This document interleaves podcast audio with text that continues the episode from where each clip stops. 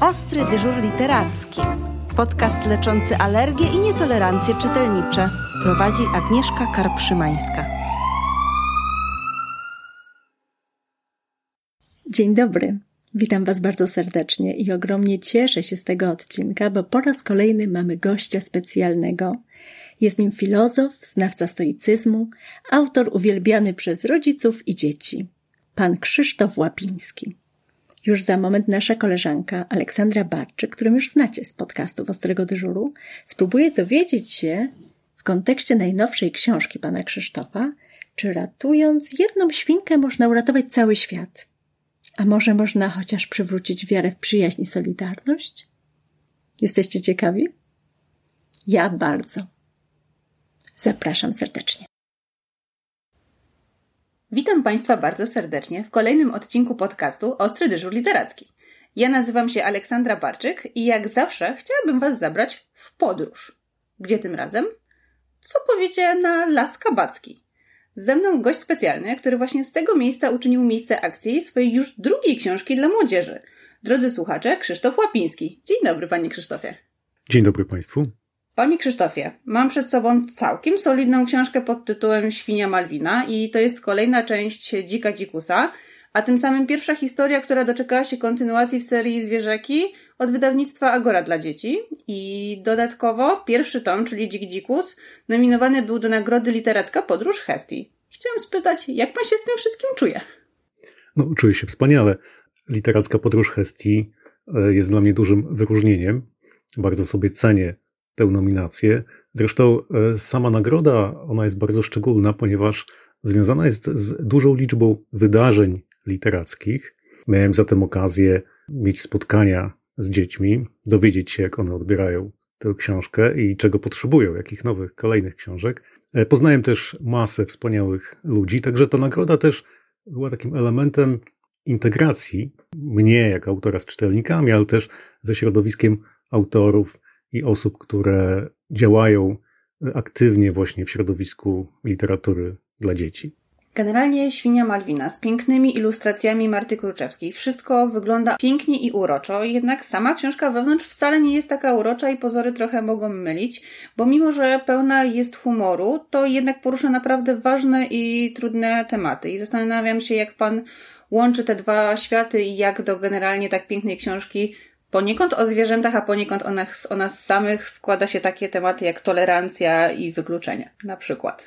Tak, ta druga książka, czyli Świnia Malwina, to jest poniekąd kontynuacja pierwszej części, czyli Dzika Dzikusa, ale obie można czytać niezależnie. Od razu właśnie, dobrze, że Pani o tym powiedziała, książce towarzyszą niesamowite, magiczne ilustracje Marty Kurczewskiej, która jest mistrzynią w przedstawianiu lasu, takiego niezwykłego światła, które przenika przez liście w lesie, która świetnie zbudowała postaci w tej książce, bo bardzo mi zależało, żeby te postaci, one nie były tylko pięknie narysowane, ale żeby też wchodziły w relacje między sobą. I Marta wspaniale te relacje e, nakreśliła. Także to jest jedna rzecz. Natomiast co do tych trudnych tematów, ja zasadniczo uważam, że literatura dla dzieci jest literaturą bardzo e, doniosłą, poważną. Ona nie jest wcale mniej ważna niż literatura dla dorosłych. I autorzy książek dla dzieci, tak mi się wydaje, e, nie powinni uciekać od e, ważnych, aktualnych tematów. Oczywiście część literatury dla dzieci służy po prostu rozrywce, powinna, powinna dawać przyjemność z czytania i na tym koniec. Natomiast myślę, że część powinna jednak zmierzyć się z jakimiś takimi aktualnymi problemami, które są wokół nas, chociażby dlatego, że dzieci i tak się z tymi problemami zetkną, chociażby przez media. Dzieci chłoną jak e, gąbki różne rzeczy, które są w mediach. No ostatnio mieliśmy, mieliśmy nagromadzenie, spiętrzenie bardzo dramatycznych wydarzeń wokół nas i pandemia, i kryzys uchodźczy, a teraz przede wszystkim wojna na Ukrainie. No i właśnie dzieci przecież to wszystko wiedzą. No i teraz my, jako dorośli, powinniśmy znaleźć, znajdować sposoby na to, żeby o tym z dziećmi rozmawiać, zakładając, że no one jednak mogły sobie już jakiś lęk w sobie zbudować. No i właśnie, teraz co z tym zrobić?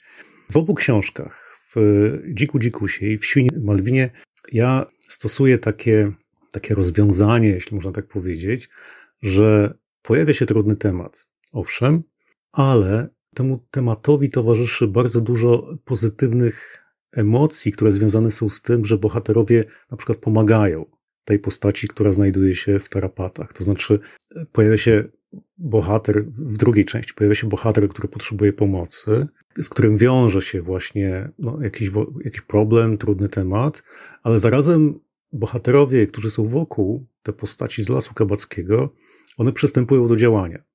I w tym działaniu wyzwala się bardzo dużo pozytywnych emocji. To działanie wynika z empatii. I to też chcę pokazać, że empatia to jest takie uczucie, które, dzięki któremu nie tylko pomaga się temu, kto potrzebuje pomocy, ale też ono pomaga temu, kto okazuje pomoc. To znaczy, ono daje siłę, ono, ono nadaje sens naszemu działaniu, ono ukierunkowuje nasze działanie. Ono też pozwala na to, żeby odzyskać sprawczość w działaniu, bo lęk, w tym lęku dzieci wynika też często z braku, z poczucia, że nic nie możemy zrobić, że dzieje się coś wokół nas i no i cóż, możemy tylko się przypatrywać w najlepszej sytuacji. Natomiast no ja staram się pokazać, że właśnie zaangażowanie, empatia, działanie, e, integracja właśnie, integracja, e, zjednoczenie się w tym działaniu, to daje bardzo dużo e, siły. No i właśnie, i no pozwala jakoś przełamać nasze lęki, wyjść z, wyjść z bezradności. O, może, może w ten sposób też można powiedzieć. Także e, jak wracam do, do pytania, no jest, w obu książkach są trudne tematy. W pierwszej książce jest temat, e, jest temat manipulacji, hejtu i znowu bohaterowie są w stanie uporać się z tym wtedy, kiedy odzyskują sprawczość i kiedy współdziałają ze sobą. W drugiej książce pojawia się temat wykluczenia obcego, kogoś, kto jest jakiś taki na początku podejrzany, może groźny, i potem znowu bohaterowie jednoczą się i przystępują do działania, które polega na tym, że się tej tytułowej postaci, która jest w tarapatach, pomaga. Czyli integracja, współdziałanie, empatia, pomoc. I ci bohaterowie, którzy pomagają, oni, oni reagują bardzo entuzjastycznie na to, że mogą pomóc. Myślę, że to są też takie pozytywne wzory, które raz, że pomagają dziecku rozładować jakieś negatywne emocje, jakieś napięcie i się zaangażować właśnie z takim entuzjazmem w tę literacką sytuację pomagania, a dwa, że no, uczą też pozytywnych postaw. Także myślę, że no to, jest, to jest taki mój sposób na to, żeby pojawił się trudny temat, owszem, ale żeby zarazem ta książka niosła e, czytelnikowi, młodemu czytelnikowi e, siłę. Nawiązując do tego wszystkiego, co Pan powiedział, wiem, że ta książka, że tą książkę napisał Pan już jakiś czas temu, ale nie mogę nie dostrzec tego, jak e, w przeciągu tak naprawdę tygodnia ogromnie aktualna stała się przez wydarzenia, które przyszły i że tak naprawdę bardzo śmiało mogłaby się znaleźć na liście książek, które w tej sytuacji będą bardzo dobrą lekturą właśnie dla dzieci, które nie do końca rozumieją, co się dzieje. E, tak, myślę, że tak. No niestety ona, ona myślę stała się aktualna. Zresztą podobnie jak pierwsza część. Ja tę pierwszą część napisałem, kiedy jeszcze w ogóle nie słyszeliśmy epidemii koronawirusa i też jakoś ona niestety stała się aktualna. E, druga część też, no jakby tak okazuje się, że, że czasami nawet nie odnosząc się do konkretnych wydarzeń, opisuje się rzeczy tak uniwersalne, że za chwilę, że za chwilę wydarzenia, które następują, pasują do tych uniwersalnych rzeczy. No, w wypadku drugiej części, czyli Świni Malwiny, no mamy sytuację kogoś, kto potrzebuje pomocy, bo jest zagubiony, bo uciekł z sytuacji bardzo trudnej, takiej bardzo opresyjnej. Znalazł się gdzieś na, w obcym miejscu, jest opuszczony, samotny. No i rzeczywiście e, ta bohaterka zaczyna się w tym momencie kojarzyć e, z uchodźcami, z sytuacją osób, które uciekają. No i otrzymuje pomoc. No i to znowu zgadza się z tym, co widzimy obecnie, bo obecnie widzimy taki bardzo duży entuzjazm, nie wiem, czy to jest dobre słowo, no ale taką dużą energię do pomagania. Bo, no bo to jest właściwie jedyne, co możemy zrobić w, te, w tej chwili. Tak, to prawda. To znaczy, obserwujemy działania wojenne i, na to nie mamy wpływu jako pojedynczy ludzie, no ale możemy przynajmniej pomagać tym, którzy uciekają od tych działań wojennych. No i znowu, i, i na przykład, no myślę sobie, że za chwilę, w ciągu pewnie paru dni, tygodni, w każdej szkole, w większości szkół w Polsce pojawią się na przykład dzieci uchodźców, prawda? I będzie taka sytuacja, no, no właśnie, teraz trzeba się, trzeba jakoś wyciągnąć do nich rękę, pomóc im się odnaleźć i wymyślić sposoby na to, prawda? Bo to, to nie jest wcale łatwe. Ale przede wszystkim no, znaleźć, jakby przekazać dzieciom, że to jest bardzo ważne, że, że właśnie oto jest ktoś, kto potrzebuje pomocy i to jest moment, kiedy możemy zrobić coś dobrego w życiu, bo to i to w nas zostanie potem. Także ta książka, no, mogę powiedzieć, że niestety, ale stała się aktualna w jakimś nowym wymiarze, takim bardzo, bardzo tragicznym. Tak, to prawda. Ja ją czytałam tak naprawdę na dniach i czytając absolutnie cały czas odnosiłam ją do tego, co się dzieje i nie mogłam właśnie wyjść z podziwu, jak świetnie, może to znów niefortunne słowo, że pasuje, ale że jak świetnie oddaje generalnie to, co się dzieje. Ale mówił Pan też o empatii. I wydaje mi się, że w samej książce zastosował Pan świetny zabieg, który buduje empatię wśród czytelników. Chodzi mi o przedstawianie pewnych sytuacji, które my tak naprawdę znamy, ale możemy je dostrzec z innego punktu widzenia.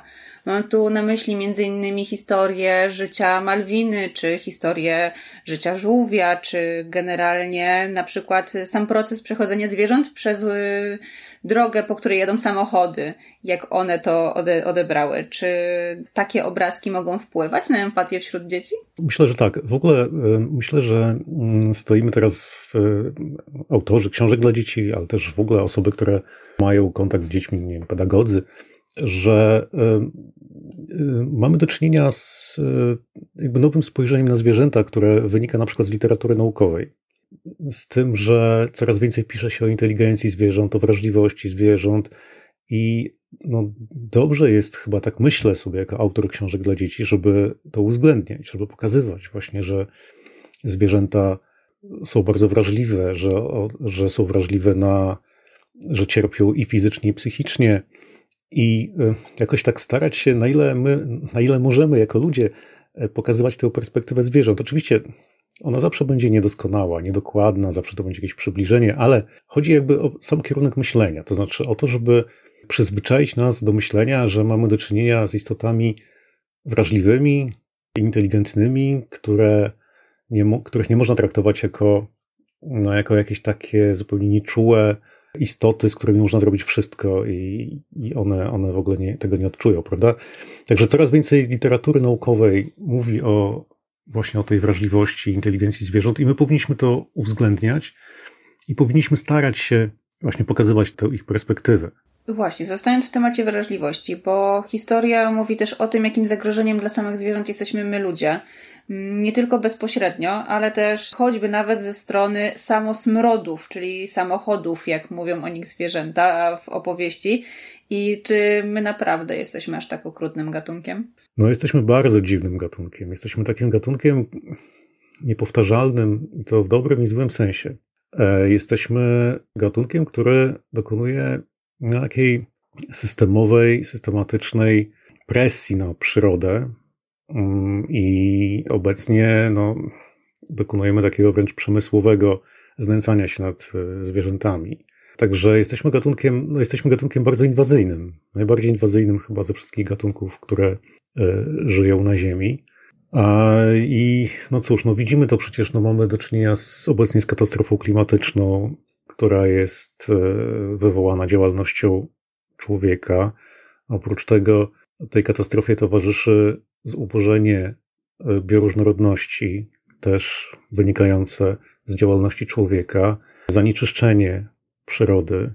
Tego wszystkiego dokonaliśmy. No i cóż, tej przyrody jest coraz mniej obecnie. Dzisiaj filozofowie mówią o czymś takim jak postprzyroda. Postprzyroda, czyli coś takiego, co już, co już zostało przekształcone przez człowieka i to na każdym skrawku naszej planety. Nie ma dzisiaj już miejsca na Ziemi, gdzie nie byłoby śladów człowieka. W rowie mariańskim znajduje się, znajdujemy mikroplastik, tak samo na Mount Everest. Topnieją lodowce. E, wszędzie, no, wszędzie wydaje się nawet, że w najbardziej odległych rejonach, że, że gdzieś może jest przyroda jeszcze nietknięta, ale no niestety już, już nie. Już wszędzie, wszędzie zostawiliśmy swoje ślady. Właśnie a propos tej nietkniętej przyrody, w pewnym momencie historii świnia Leokadia, właściwie na samym początku tej historii, Locha Leokadia, przepraszam, w pewnym momencie mówi, że to są sprawy ludzi i nic nam do tego. I czy my też czasem powinniśmy tak do tego podejść? Choćby w kontekście tego, że na przykład polujemy na pewne gatunki, gdyż nagle uważamy, że jest, jest ich za dużo. I że czy nie powinniśmy też czasem sobie tak pomyśleć, że to są sprawy zwierząt, nic nam do tego? No na pewno, na pewno tak. To znaczy, e, im mniej ingerencji w przyrodę, tym byłoby lepiej. Ale to też nie jest takie proste, bo sami przyrodnicy mówią, że ekosystemy w naturalny sposób ewoluują. No i czasami mamy do czynienia z taką sytuacją, że oto jest ekosystem bardzo bogaty przyrodniczo i wskutek naturalnych procesów on na przykład mógłby zubożyć. No i teraz pytanie, czy zachować ten oto ekosystem w stanie niezmiennym, czy pozwolić naturalnym procesom na to, żeby dokonały zmian. Więc to nie jest też takie, takie zero-jedynkowe, prawda? E, ale na pewno, no na pewno powinniśmy wszelkimi metodami i sposobami chronić bioróżnorodność i starać się, e, starać się e, bardzo uważać na te nasze ingerencje, no właśnie na, na to, że staramy się, nie wiem, jak tylko coś nam, i, i chociaż trochę jest nie po drodze, to redukujemy liczbę drapieżników, prawda? Bo one rzekomo zagrażają dzikiej przyrodzie, mimo że same są elementem tej y, dzikiej przyrody. Pana książka, mimo że jej bohaterowie są zwierzętami, to ma generalnie również postacie, które są prawdziwe, które są zaciągnięte tak naprawdę z życia, o którym mogliśmy przeczytać choćby nawet w gazetach. I tutaj między innymi mam na myśli y, guźca gusa. I czy opowie nam Pan historię tego zwierzęcia? Tak, bardzo chętnie. No w ogóle to jest e, historia, znaczy obie książki, obie książki dzieją się w takiej rzeczywistości, którą sobie nazywam tuż za rogiem. Otóż żyjemy w mieście, tuż za rogiem jest las podmiejski, czyli właściwie taka rzeczywistość dobrze nam znana, ale zależało mi na tym, żeby ta rzeczywistość nabrała charakteru, no chociaż trochę bajkowego. Akcja dzieje się w Lesie Kabackim, tam chodzimy z moją córką i żoną na spacery bardzo często. No i tak sobie pomyślałem, że fajnie by było, gdyby ten, to miejsce stało się takie właśnie, zyskało nowy wymiar, bajkowy, baśniowy. Co zresztą e, czasami autorzy to robią, na przykład mamy Harry'ego Pottera i, i dworzec King's Cross, prawda, który jest takim portalem do Hogwartu, czy no, inne książki. I e, ten, ten las kabacki, on właściwie, to nie musi być las podwarszawski, tak naprawdę można by sobie wyobrazić, że każdy las podmiejski taki jest. No ale ten las kabacki dzięki temu mam nadzieję trochę zyskał E, wiem, że tam ludzie czasami właśnie i chodzą do, na spacery do Lasu Kabackiego i dobrze znają te książki, więc łączą obie te rzeczy. E, zresztą już na poziomie na przykład samych ilustracji e, Marcie Kurczewskiej zależało na tym, żeby pewne autentyczne elementy, las, elementy Lasu Kabackiego przenieść do książki. Także można tam na przykład pójść z książką Dzik Dzikus do Lasu Kabackiego i parę rzeczy porównać, parę elementów e, na przykład takiej małej architektury leśnej, typu, tak, typu takie leśne altanki. One się zgadzają jeden do jednego z tym, jak wyglądają w lesie kabackim. E, no i oczywiście ja bardzo dobrze znałem e, historię pewnego guźca, dzika afrykańskiego, który uciekł do lasu kabackiego. Było to w latach 90. Okazuje się, że nie wszyscy to pamiętają. Nawet e, dorośli E, kiedy z nimi rozmawiam, to, to, to nie wiedzieli, że to jest autentyczna historia. No ale właśnie, skoro już wybrałem sobie jako miejsce akcji Las Kabacki, no to pomyślałem, że Guziec idealnie nadaje się jako bohater, taki, który właściwie jeszcze on był bardzo popularny e, w latach 90., w momencie, kiedy uciekł. Przez wiele miesięcy gazety o tym pisały, e, no ale nie stał się jeszcze bohaterem literackim. Stał się takim bohaterem dziennikarskim, prawda?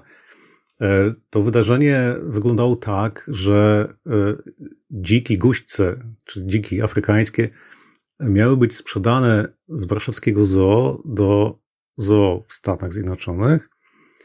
I w ogrodzie botanicznym w Powsinie one przechodziły kwarantannę. E, więc spędzały tam, już nie wiem, kilka tygodni. No i w tym czasie jeden z dzików uciekł. Uciekł do lasu kabackiego i się nie odnalazł. Nie wiadomo, co się z nim stało. Nikt nie trafił na jego ślady. Bardzo intensywnie go poszukiwano i dosyć długo, i bardzo długo opisały o nim gazety jako o takim tajemniczym uciekinierze, z którym nie wiadomo, co, e, co się stało. Nawet jest na kabatach ulica Guźca na pamiątkę tej ucieczki. Także, także to był taki sposób na upamiętnienie tego wydarzenia.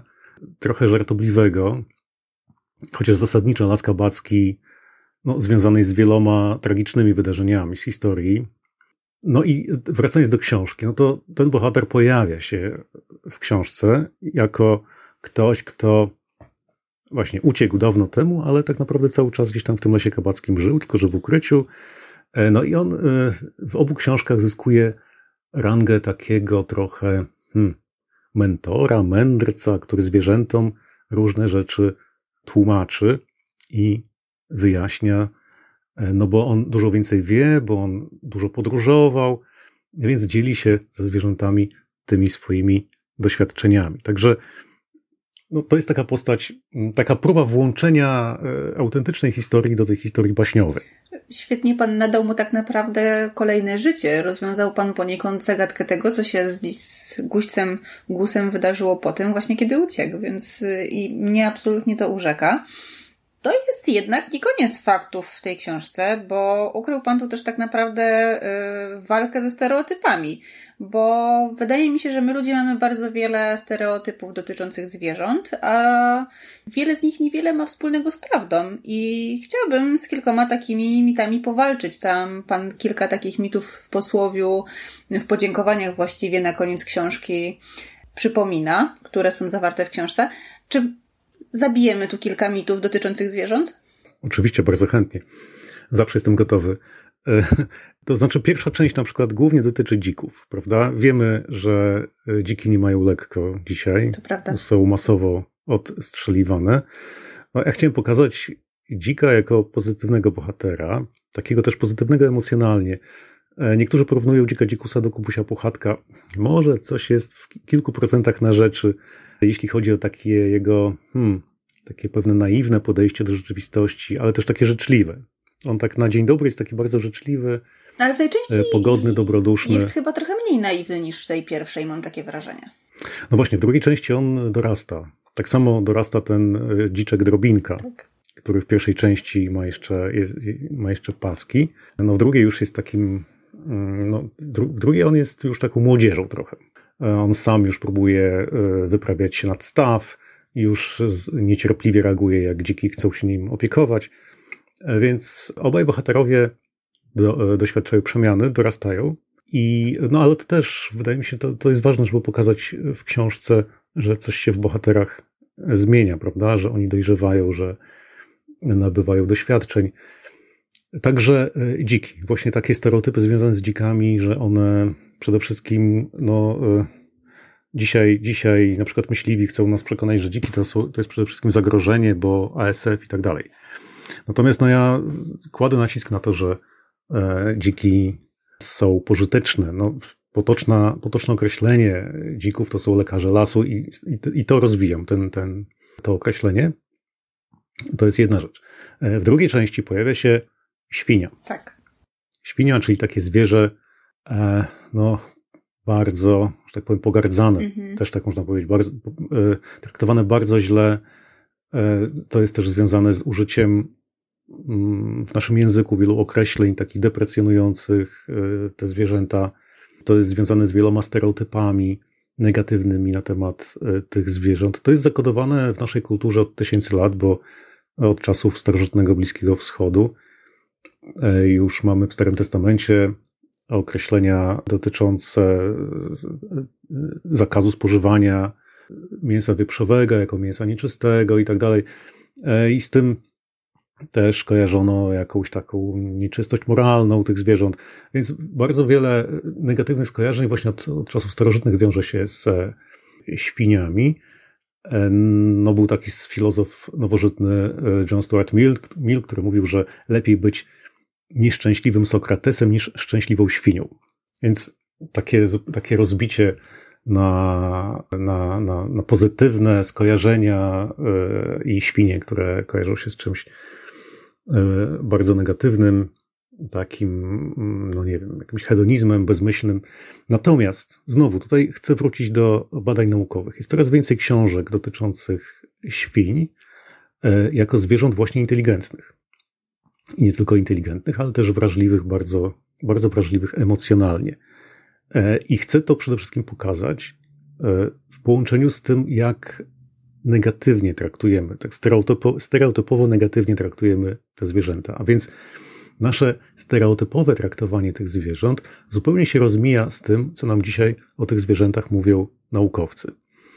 E, no i kolejna sprawa ważna dla mnie to jest to, że te zwierzęta skazujemy na cierpienie. One się, one są traktowane, no nie wiem, wydaje mi się, że najgorzej ze wszystkich zwierząt hodowlanych, a kiedy jeszcze, jeszcze doszły hodowle przemysłowe, no to już w ogóle to już w ogóle cierpienie tych zwierząt jest ogromne. No i właśnie, to jest, to był mój, mój taki sposób, żeby trochę się upomnieć o te zwierzęta, pokazać, że jednak, bo żyjemy w jakimś takim rozdwojeniu, że na przykład e, psy traktujemy bardzo dobrze, no to są zwierzęta towarzyszące człowiekowi, uważamy je słusznie za inteligentne, no a świnie, które mają inteligencję porównywalną z inteligencją psów, są traktowane zupełnie inaczej, ponieważ zaliczamy je do kategorii zwierząt hodowlanych. Czyli mamy zwierzęta towarzyszące i zwierzęta hodowlane. No, gdybym ja ze swoim psem zaczął robić to, co się robi ze świnią, no to bym nie, no nie wiem, miałbym na karku policję i jakiś wyrok za znęcanie się nad zwierzętami. Bardzo słusznie, tak?